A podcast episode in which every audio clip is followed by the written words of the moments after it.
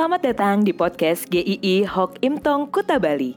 Penginjil Ray Reginaldi akan membagikan renungan harian singkat untuk membawa Anda mengenal dan menyembah Tuhan Yesus, bertumbuh dan menjadi murid Kristus, serta berdampak untuk banyak orang.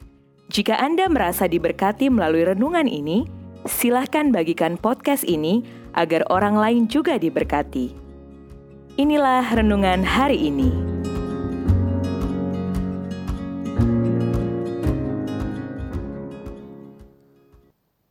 Memuji Tuhan itu baik. Mazmur 92 ayat 2 sampai ketiga. Adalah baik untuk menyanyikan syukur kepada Tuhan dan untuk menyanyikan mazmur bagi namamu, ya yang maha tinggi. Untuk memberitakan kasih setiamu di waktu pagi dan kesetiaanmu di waktu malam. Apakah Anda pernah merenungkan ketika ada orang Kristen mengatakan puji Tuhan. Mengapa seseorang biasanya mengatakan puji Tuhan? Biasanya ketika seseorang ditanya apa kabarnya? Puji Tuhan baik. Puji Tuhan pekerjaan saya sudah berjalan lancar. Puji Tuhan anak saya yang kemarin di rumah sakit sudah sembuh. Puji Tuhan loh, saya sudah wisuda. Puji Tuhan, saya bisa melangsungkan pernikahan. Apa sebetulnya artinya puji Tuhan itu? Apakah itu sungguh merupakan sebuah pengakuan bahwa semua kebaikan yang diterima adalah dari Tuhan? Apakah ketika situasi buruk berubah menjadi baik, baru kita bisa mengatakan puji Tuhan, atau meskipun masih situasi tidak baik, kita dapat mengatakan puji Tuhan.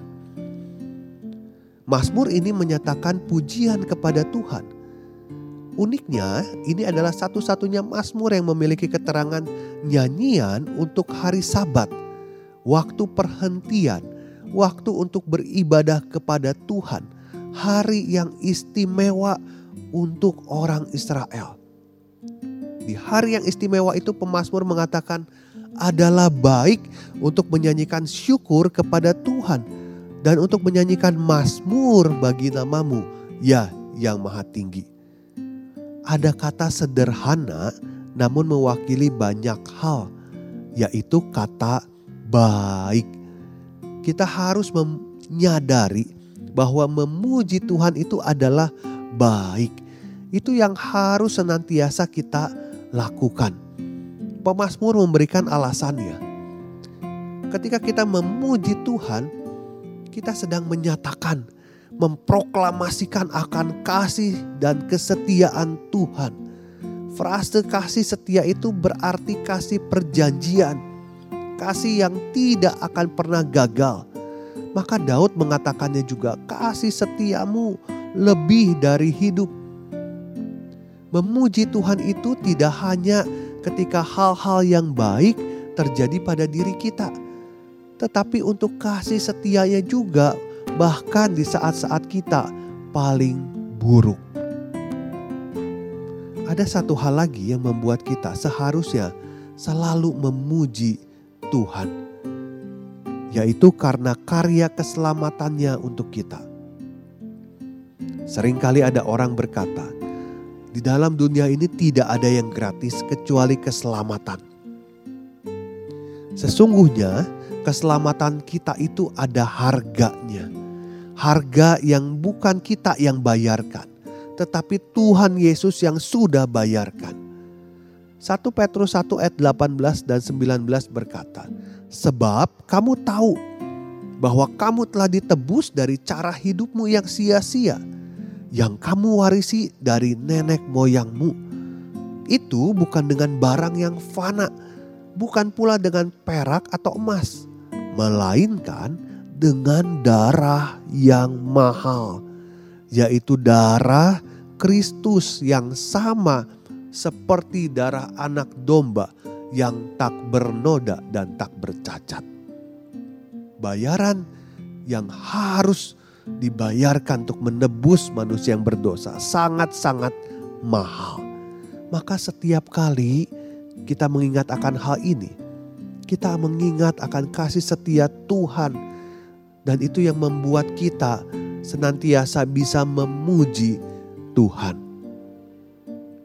Timothy Keller mengatakan bahwa karena karya Tuhan Yesus, kita saat ini bisa duduk di dalam penderitaan sambil menatap sukacita yang besar yang menantikan kita. Memuji Tuhan itu baik. Puji Tuhan itu bukan sekedar kata-kata, tetapi itu harus terhubung dengan keseluruhan kehidupan kita.